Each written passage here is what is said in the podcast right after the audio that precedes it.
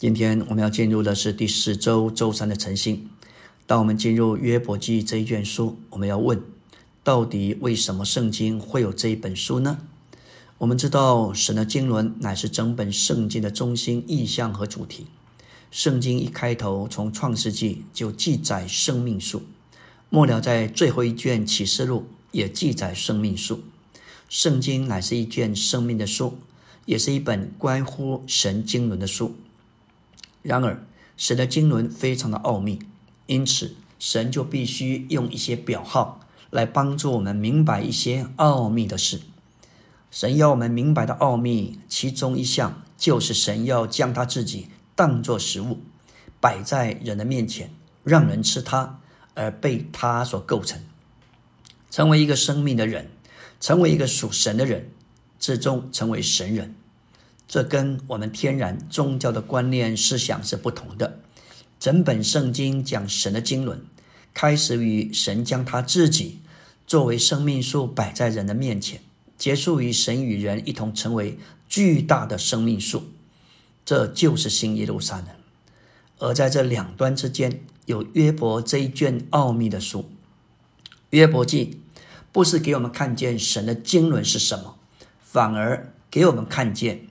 神的经纶不是什么，约伯记摆在圣经里，是要我们做一个对比，目的是要我们看见神的经纶不是要产生像约伯这样一个公义的人，他是一个好人，他是一个纯全合乎伦理道德的人，但是神的经纶所要产生的乃是神人，若是没有约伯记。我们就不容易了解神经纶的目的。感谢主，要明白约伯记，我们还必须看见约伯所经历的乃是一个迁移。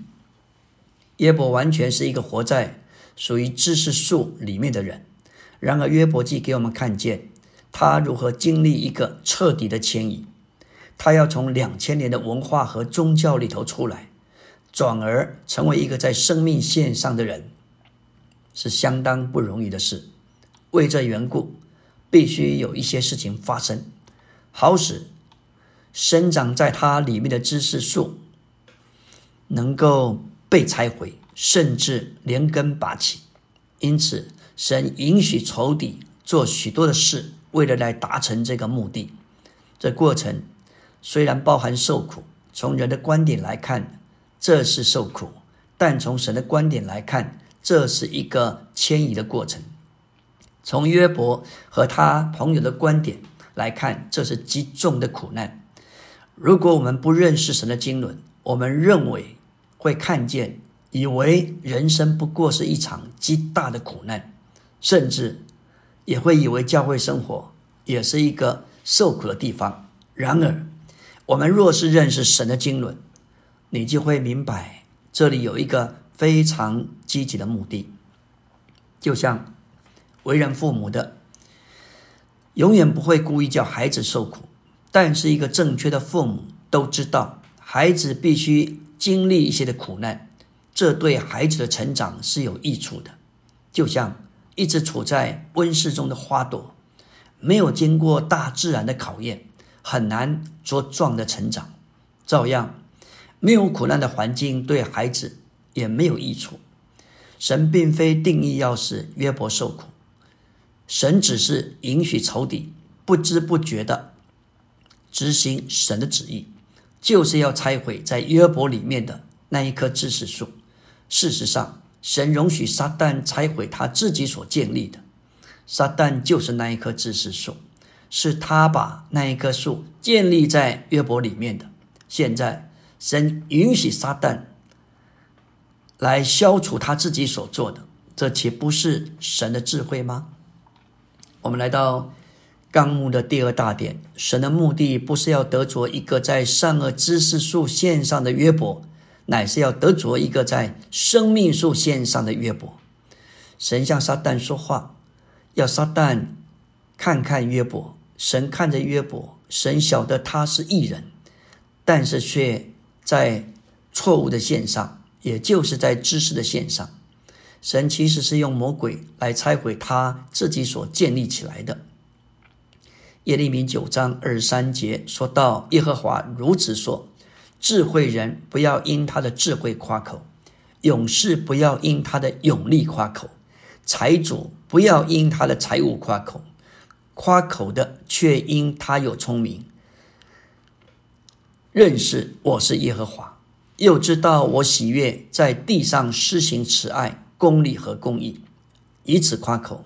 这是耶和华说的。”这就是耶伯，他以此为夸口，主要来摸我们的才干、聪明和力量、财富，这些都要过去。对这一切的信靠也都要过去，主要摸这一切，帮助我们，正如帮助约伯一样。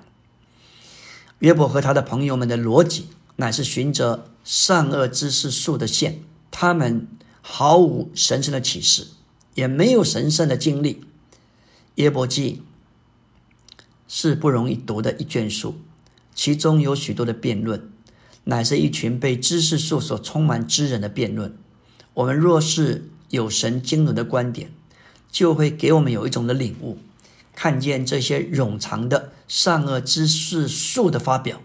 事实上，没有神就在黑暗里，没有神圣的启示，就是带着各种的帕子有所遮蔽。没有神圣的经历，那所谈的不过是客观的字句，也许有华丽的辞藻，但却都没有属灵的实际。耶伯像他的朋友一样，也停顿停顿在善恶的知识树里，不认识神的经纶。耶伯只知道神有一个目的，但他不知道是什么。他的困惑是必然的。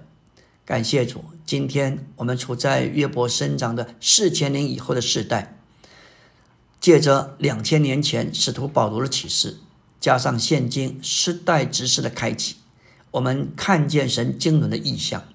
当我们在读约伯记这卷书，实在是带给我们新的眼光、新的观点、新的新的启示和亮光。